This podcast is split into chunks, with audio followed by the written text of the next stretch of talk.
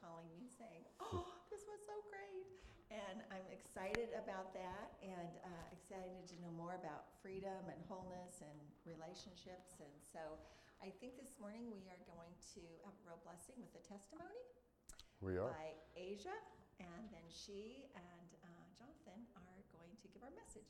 Awesome. Thank you. Yeah, thank you, Elaine, so much. Oh, I don't need that, right? Okay, I don't need that. Yeah. Aja? Yeah, I just set it somewhere. She can find it. So yeah, good morning. It was it's here we are. If I haven't met you yet, my name is Jonathan, and it's been so I think valuable and really transformative already the last couple of weeks as we've been looking at this the, the, the cross current and the theme of how God wants to address us in the areas of sexuality and relationships. And last week was so powerful. If you if you weren't here, you got to listen to that message that our friend Marco brought. Um, was was so so such a great encapsulation of God's heart and the gospel, and how to walk this out.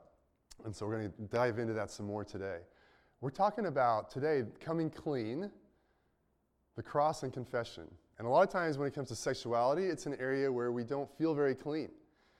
But it's actually the place where God, where when we are lined up with God, it's where we can feel the most clean of any area of our life. And that's what God has for us. But oftentimes we get in the way of that. And I was thinking about a time when I was a kid and I was in my parents' bedroom and I there was this bronze little sculpture of a giraffe that was on their dresser and I grabbed it and picked it up and I broke a little leg off of it. And I didn't want to get in trouble. So I took that little piece and propped it under the, the giraffe body and hoped that someone else would tap it and think that they had broken it. Of you know, good, good logical plan. But it didn't work out. My, my dad called us kids into the living room for a family session to see who broke the draft, and everybody denied it, including me. And, you know, he, he tried to figure out, and he was pretty obvious. I wasn't a very good liar. I think it was pretty obvious to everybody that I was the one that did it, but I refused to admit it. And I still got punished for doing it. And even after my rear end hurt pretty bad, I still didn't admit that I had broken that giraffe. And I remember in that moment in my life, the, just this feeling of, you know, I hope I can move on, but I felt like something kind of died in my heart. Like there was a deadening that like, I hope I can like be okay despite this lie that I'm hiding, but I, I knew that I wasn't. I knew that that was affecting me. And that's kind of the story of all of us. There's stuff that we hide, and it, it does affect us. This goes all the way back. We're going to look at the, the first sin of our ancestors, Adam and Eve, and we see this pattern of, of how it works out. In, in Genesis 3, verse 6, we read So when the woman, the first woman, Eve, saw that the tree that God had told them not to eat the fruit from, when she saw, from her perspective, that the tree was good for food, it looked good to her, and that it was a delight to the eyes, and that the tree was to be desired to make one wise. Sure looked, sure looked good, had a lot of appealing things drawing her. She took of the fruit and ate, and she also gave some to her husband who was with her, and he ate. Then the eyes of both of them were opened, and they knew that they were naked. And they sewed fig leaves together and made themselves loincloths.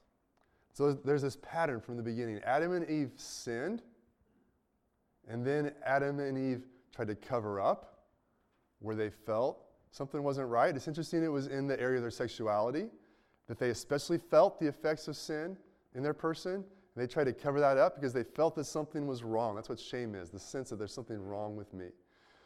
So they sinned, they tried to cover up, and then they hid from God. And isn't that the pattern that we each follow? We sin, we try to cover up, and we hide.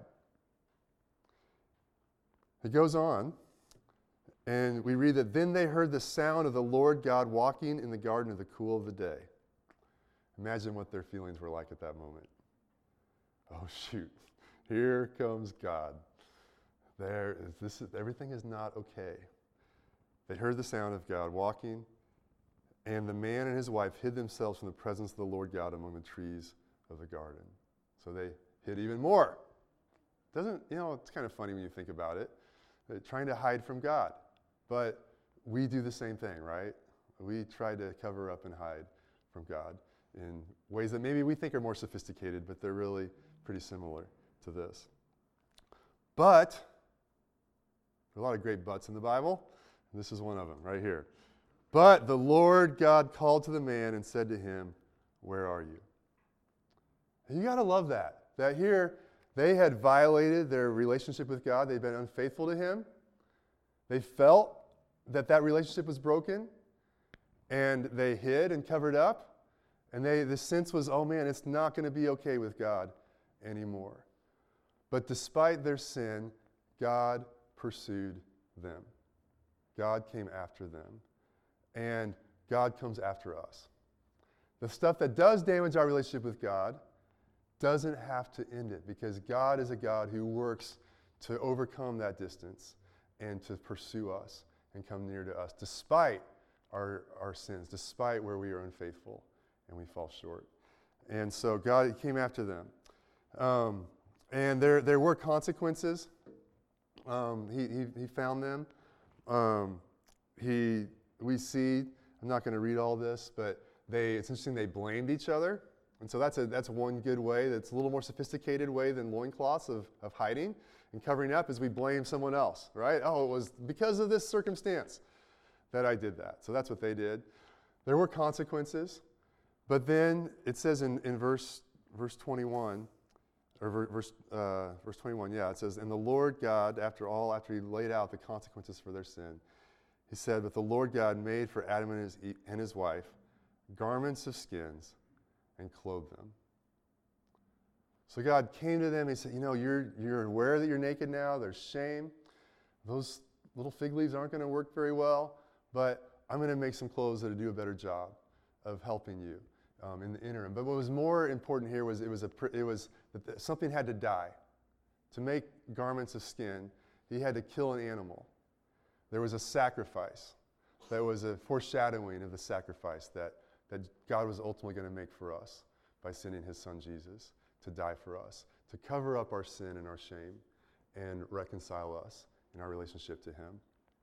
Um, and so that's ultimately, you know, all of our, our hope comes from that all of our hiding, all of our dishonesty, it's, and it's really that's important that hiding is a form of, it's, it's not being honest. And in any relationship, the, the level of depth of my relationship with someone else is directly congruent to the level of honesty and openness, openness there, there is. The more I'm hiding, the more my inner conversation is not the same as my outer conversation, the less real relationship there is. But the more honesty and transparency and revealing of what's going on on the inside there is with someone else openly, that leads to real relationship. And that's true with us, and that's true with God.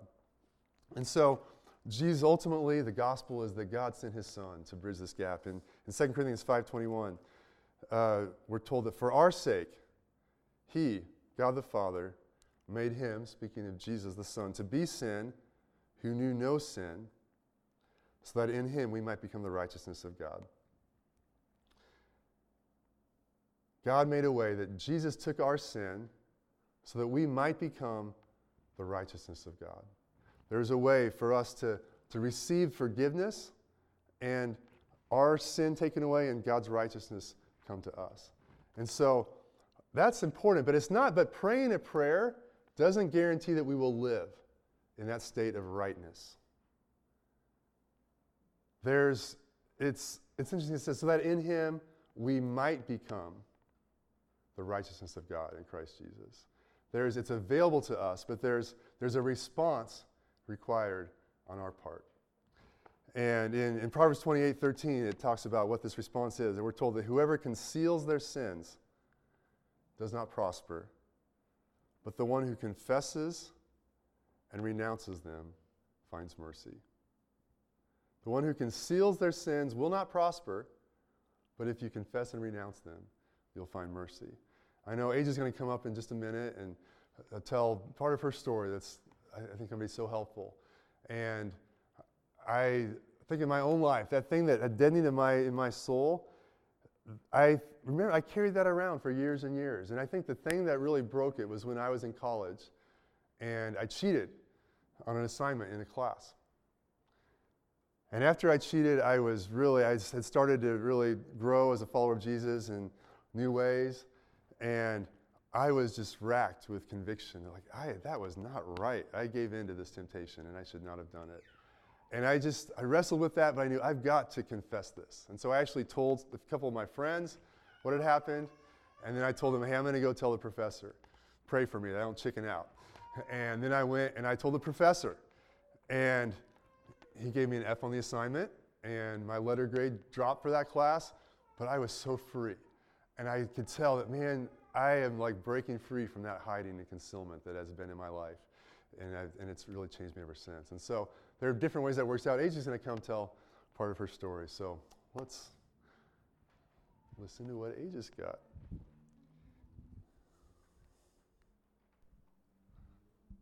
Hey, if I don't know you, my name's Aja Banner, and that was my baby crying. Sorry about that. He's a little sick, so I don't want him to go to kids space and get anybody else sick. And I didn't mention that Aja, yeah, she's got two sick kids today, and her dog Luna had eight puppies last night. Yeah, we've been up So, all night long. all night.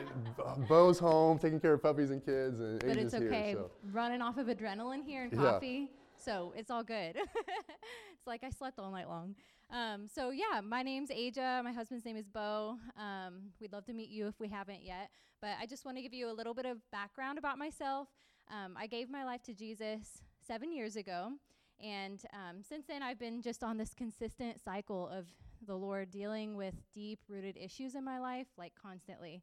Um, and it's been difficult at times, and I've definitely dug my heels into the ground, you know, just prolonging the process like we all do. But over time, I've actually learned to seek out this process with God, and I've learned that it's good.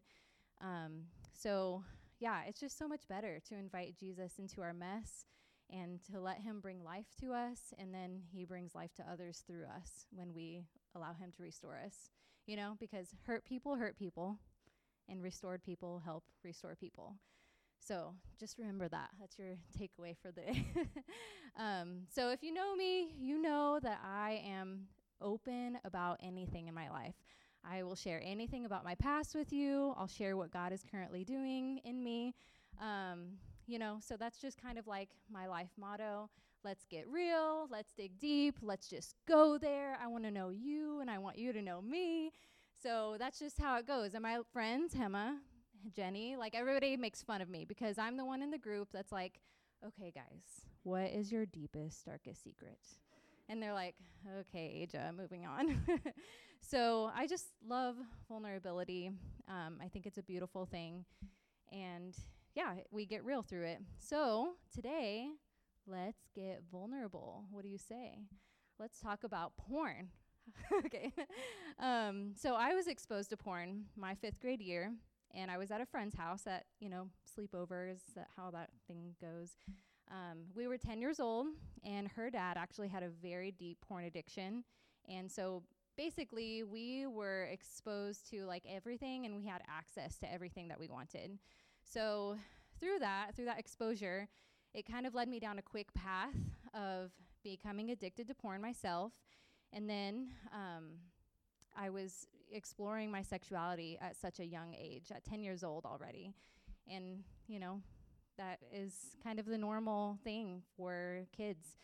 So once I got to college, this addiction had led me to places that I never thought that I'd go. I was getting a little deeper and a little weirder into this addiction with each click, if you will. Um, and after years of being desensitized and needing more to satisfy this lust- lustful desire that I had, um, I had gotten into some videos that I felt completely crossed the lines of where I ever thought that I would go. Not only had I watched them, but I had found pleasure out of them. It was like this twisted love hate relationship that I felt. I hated these feelings, I hated these thoughts, I hated that I was doing this, but I felt like I had no control over it anymore. Like it was, it literally felt like a puppeteer had control of my fingers, you know, and it was just like video after video after video. And afterward, I felt some of the most gut wrenching shame that I have ever felt before, like ever. So I was obviously very embarrassed about this and ashamed, and I vowed to myself to never speak of these moments ever again or ever. Um, you know, I, I didn't even think about them, I didn't want to talk about them. But thankfully, when I gave my life to Jesus seven years ago, viewing porn was one of the big areas that he put his finger on in my life. And so much of my identity before knowing Jesus stemmed from my sexual history and my broken relationships. But amazingly, once I gave my life to Jesus, I made these drastic choices to just live differently. I stopped dating around, I stopped having sex, I stopped viewing porn, and I guess I kind of assumed that repenting of, you know, porn, like this porn addiction, encompassed everything that I had ever done or watched in those 12 years of having this addiction, right? Like we just think, okay, yeah, I've repented, it's gonna go away. Um, but it was an idol, you know, and there's there was a lot to it. So I didn't realize how ex- how these extreme images were still affecting me and hurting me so much because I had never talked about them before. And last weekend, if you were here, Marco even talked about this in his message. He talked about um, coming to Jesus and ad- addressing our sin with Him with specificity, like being very specific about our sin um, with Jesus and other trusted believers. So, last semester, I'm sure you've heard us talk about living waters here, but I was going through this um, small group, like very intensive program, and it has the goal of healing all areas of life, but specifically helping to heal areas of sexual sin. So, I was going through this, and um, I was with like small groups of men and women, but we would break out, and um, women would get together and talk like vulnerably. So one evening, someone was sharing their testimony about confessing our sin and bringing it to the cross of um, Jesus. And she said, Are we going to go there and completely expose it or tell ourselves that it's really not that bad? Are we going to kill it before it kills us? And that broke me. It was like these memories just flooded back into my mind, and like I had forgotten about them you know, or maybe I just chose not to think about them. I think that's more what it was. But God, in His goodness, He finally brought these memories to the surface. I couldn't run from them, I couldn't bury them anymore. I had to face them. And so, you know, I'm doing what you do when, like, you're convicted about something. I'm, like, sweating, and, like, moving around in my chair, very pregnant at this point in time. Um, and I just felt like I was dying, honestly. I hated the feeling, I hated the thoughts. Like, again, it was like this thing ag- again from what I used to feel. And guys, I hadn't even told my husband about this, and we had been married for four years. Like, uh, we share everything with each other. I hadn't even told him because I felt that dirty about this.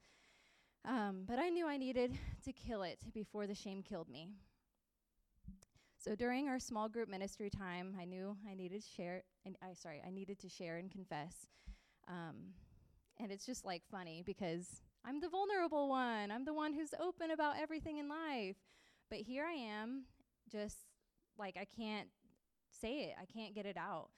And so I literally sat there with my face in my hands and just like bawling, like the hardest I've cried in such a long time. And I was just saying, You guys, I can't tell you. I can't tell you. You'll never see me the same way again. like, I just felt like it was so awful. And this is how I know how to explain it to you guys. It literally felt like, like back when I realized that I was a sinner for the first time and that I needed to repent and give my life to Jesus. It felt like that much weight and guilt that I had been holding on to with this one sin. And I didn't even realize it. so these women, they stood by me, and I could sense that they were safe. So I finally confessed and prayed out loud, and I repented and asked for God's forgiveness. And these amazing ladies comforted me. They prayed for me, and literally, they they put water in my hands. Like they kind of had to pry my hands away from my face to like put water in my hands to signify that Jesus was washing me clean of this sin of this dirty secret, really. Like Jesus was washing me clean from it. and I was finally free. And it took a while to realize that, but I was finally free. So this week I've been thinking about how my life has changed since I confessed to this sin a little over eight months ago. And I realized that I genuinely feel free from my past that used to taunt me. Like, do you understand? Do you know what I'm talking about? Like something that just taunts you, it just keeps coming back up and just like nags you. It's awful. It's such an awful feeling, but I feel free from it. Um, specifically, I haven't had any perverted sexual dreams anymore, and I feel free from um, like this the feelings of lust and, t- and temptation. I feel like I have more control over that. Before, it was such a battle to gain ground over the spirit of lust. Um, but now it finally feels like a chain has been broken and I'm not a slave to this sexual lust anymore. And the crazy part about this, guys, is that I made an ungodly vow to never speak about this. And it was like one of my most shameful sins that I had ever committed, and I just buried it deep inside of me. AKA, I let it make a home inside of me. That's what we do. Like when we bury it, it's it's there. So I didn't, you know, like even realize that something this deep and dark was still nagging at me, even seven years after giving my life to Jesus, right? So I'm just so thankful that God like continues to bring stuff up and continues to deal with these things to heal us. Um, and I believe that, you know, we all may have something waging war with us. And I think God is really wanting us to kill it before it kills us or before the shame kills us. And in John 5, um, this is a, a, verse that I've been dwelling on over this past year, especially through Living Waters. In John 5, Jesus goes to an area where a large number of disabled people used to lie. One man who was there had been invalid for 38 years, and when Jesus saw him lying there and learned that he had been in this condition for a long time, Jesus asked the man, Do you want to become well?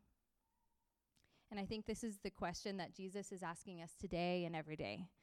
Do you want to become well? Do you want it? Because I have it for you.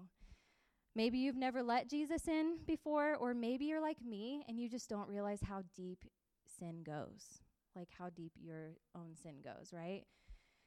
But He will be faithful to bring those things up and deal with it. Deal with it, and He will make us well, guys. Um, that's a promise.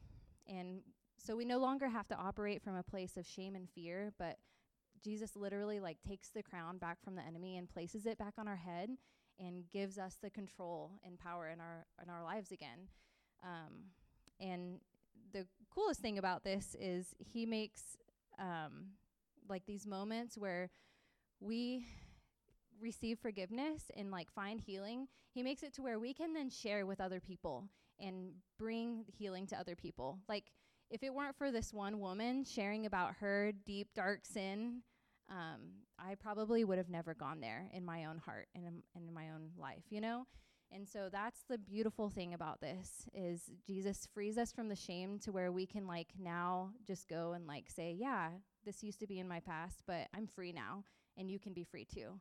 And um, so that's what I wanted to encourage you guys with today. So thank you for listening and Jonathan's going to come up and yeah, share, continue to share the rest of the message.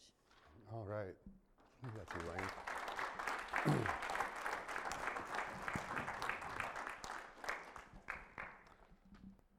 Thank you, Aja. Thanks for being vulnerable and open for the sake of all the rest of us. And I was just sitting there, you know, thinking it's kind of obvious. Like, okay, where do we go next? This isn't a theoretical message like, what do you think about transubstantiation? There's some like esoteric theological deal. This is very, okay, what am I going to do with confessing my sin? That's really where we're at today. And the, the goal is that we would, this may be dramatic, but really that's not the goal. The goal is that we would embrace to a lifestyle of trusting Jesus and living openly with Him as a lifestyle of, of confessing our sins to Him and to others so that we can come clean and stay clean and live in the freedom that God has for us and the purpose that He has for us. And so I want to just uh, look at a couple passages of Scripture that break this down even a little bit more. and, and walk through this. So in 1 John chapter 1, chapter uh, 1, starting in verse 5, it'd be helpful if I was in 1 John instead of 1 Peter, actually. Okay. 1 John 1 5. We read, This is the message we have heard from him and proclaim to you that God is light, and in him is no darkness at all. We could say, In him are no secrets at all. If we say we have fellowship with him while we walk in darkness, while we walk with secrets, while we walk hiding things, concealing things, staying in the dark, if we say that we have fellowship with him while we walk in darkness, we lie and don't practice the truth. That's what I was saying earlier. The level of relationship with God and others is directly related to how open we are, how truthful we are about our lives. But the flip is true. Good news. If we walk in the light, if we walk openly, honestly, if we walk in the light as He is in the light, we have fellowship with one another. And the blood of Jesus, His Son, cleanses us from all sin. So there's a promise. If we bring stuff into the open, Jesus' blood, and we trust in Him, His blood cleanses us from all sin. Ah, so good. Not just, you know, some sin or sin up to this bad, but not beyond, but the blood of Jesus cleanses us from all sin if we walk in the light as He is in the light. Okay? So there's a contingency there. It's contingent upon us coming into the open, confessing our sin to God and to one another. It's interesting that it's, it's, it says there, it doesn't say we have fellowship with God. It says if we walk in the light, we have fellowship with one another because it affects both dimensions, both the vertical and the horizontal, how we're, how we're living this way. Um, verse 8 If we say we have no sin, we deceive ourselves, and the truth is not in us. They're just like, cut through all of your crap. You know, they're like, oh, I'm good. It's like, no, if we're saying we have no sin, we're deceiving ourselves. We all, and that's kind of encouraging too, in that this isn't to say that, like, that we will live a life without sinning. This is not saying that you have to be perfect and not stumble, not make mistakes. So it's not perfection, but it's living in the light that is the key here. Okay, so it's not like, oh man, I can't do that because then I'm to fail. You know, I know, like I've been stuck in this for 12 years or whatever it is. Like, there's no way. But okay, if we come into the light, the blood of Jesus cleanses us from our sin, and we have fellowship with God and one another. And the process of healing and transformation can really begin. If we confess our sins, if we confess our sins, He is faithful and just to forgive us our sins and to cleanse us from all unrighteousness. So good. If we confess our sins, He's faithful, He's just. Through His, his sacrifice for us, He will forgive us of our sins and cleanse us from all unrighteousness. But if we say we have not sinned, we make Him a liar, and His word is not in us. so He is the one. Really, our hope is in it's, it's, it's not just some like natural thing or religious thing, but we're looking to Jesus and his sacrifice on the cross, saying, Lord, you died for me. I turn from this. I confess this. Would you forgive me and cleanse me? I want to look at one more passage here in, in James chapter 5. This is really interesting. I, I love this. James 5, we're going to start in verse 14. James writes and says, Is anyone among you sick? Let him call for the elders of the church and let them pray over him, anointing him with oil in the name of the Lord. And the prayer of faith will save the one who is sick, and the Lord will raise him up. Okay? Yeah, amen. Like there's we believe in healing for sickness around here. And we I'm thankful that man God's protected us and brought a lot of healing in our life. And what I want to focus on here is that it doesn't say if you are sick, pray to God and ask him to heal you. It says call someone from the church and have them come pray for you. Like, well, why isn't my prayer just as good? But there's something, this whole way God made this is we are made to be interdependent with one another. And there are a lot of things. Yes, we can pray, and God can just heal us, and I've experienced that. And that's not saying don't pray for yourself, but there are a lot of things we can only receive through the prayer and the love of other people. And there are things that God is not going to give you until you humble yourself and go to someone else and ask them to pray for you and are open with them. There are certain, you know, when I, when I broke that giraffe as a kid, I prayed and asked God to forgive me. I was like, God, I hope this is, I really hope this is enough. But I knew it really wasn't. I knew that to really deal with what was going on, it wasn't just going to be enough to ask God to forgive me, but I needed to confess that to other people. And that's, that's a reality. There are things we have to get from other people. Um, goes on and says, um, and if he has committed sins, he will be forgiven. That's interesting. There's a connection here with it's not only physical healing, but even being forgiven of sins. We need other people's involvement and prayer in our life to fully experience that and walk into that. Therefore, confess your sins to one another and pray for one another that you may be healed.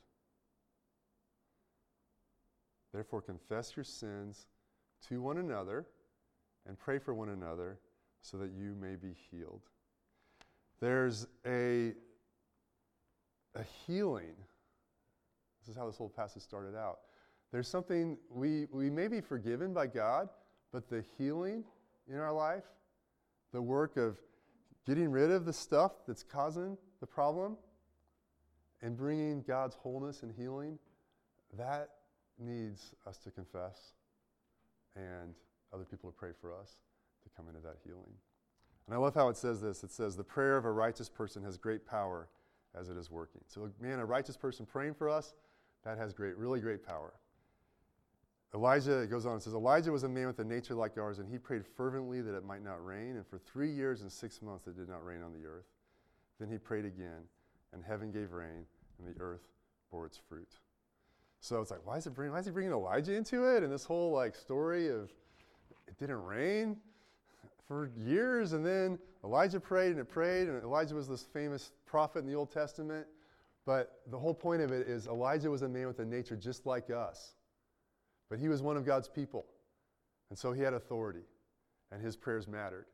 And so you don't need Elijah, you need Fred or Joe or Sally or someone who's a, just a believer in Jesus, their prayers on your behalf are powerful and effective. And our prayers, if we're righteous, we're under the blood of Jesus and walking with God, our prayers for other people are powerful and effective and produce great results. So that's, man, clear, obviously, it's just so clear here that healing and freedom come when we confess it to one another. Um, there's something important about doing this eyeball to eyeball. The whole in Catholicism, there's this the sacrament of confession where you you go you know behind a veil and you confess to a priest, and that is missing an important element of this, because there is an element of looking someone in the eyes and confessing your sins to them, someone who knows you. Now, it doesn't need to be a thousand people. It needs to be one person, one or two people who you know and who are walking with Jesus, and someone who will listen, someone who's hopefully overcoming in their own life, and they can listen, they can stand with you, they can pray for you. And the beauty of this, too, is I know, like, when I confessed that sin to my friends in college, that there was, and this is so true with, with sexual sin. You know, I, I, I remember seeing this model for me by a guy discipling me that he just said, hey, you know, this week I like found my eyes strained. I was just watching some something on TV and I found my eyes just looking a little too long. And I just want to confess that. And and that I saw, man, that's just so powerful. I've practiced that. That we, but also when you know, like I'm committed to a lifestyle of confession, it really helps you to say no to the temptation next time. When you're like, you know, I'm to have to call Fred up and tell him I did this. And he's going to be like, okay, did you really have to do that? I mean, there's going to be some like accountability and walking it out, and that just like is so powerful in helping us to overcome the patterns of sin in our life. So it's that's it's it's better to do it with one or two trusted friends in, in private, someone who can help you hold you accountable, or you can be accountable to, um, and he'll help us help us walk this out. And yeah, that's pretty much the gist of what I want to talk about today.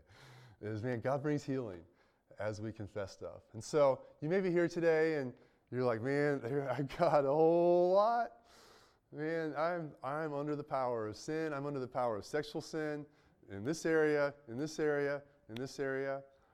The, the invitation to you is to confess that sin to God and to a trusted person, and then turn from it and turn to Jesus and trust Him to forgive you and help you walk forward in the victory that He has for you.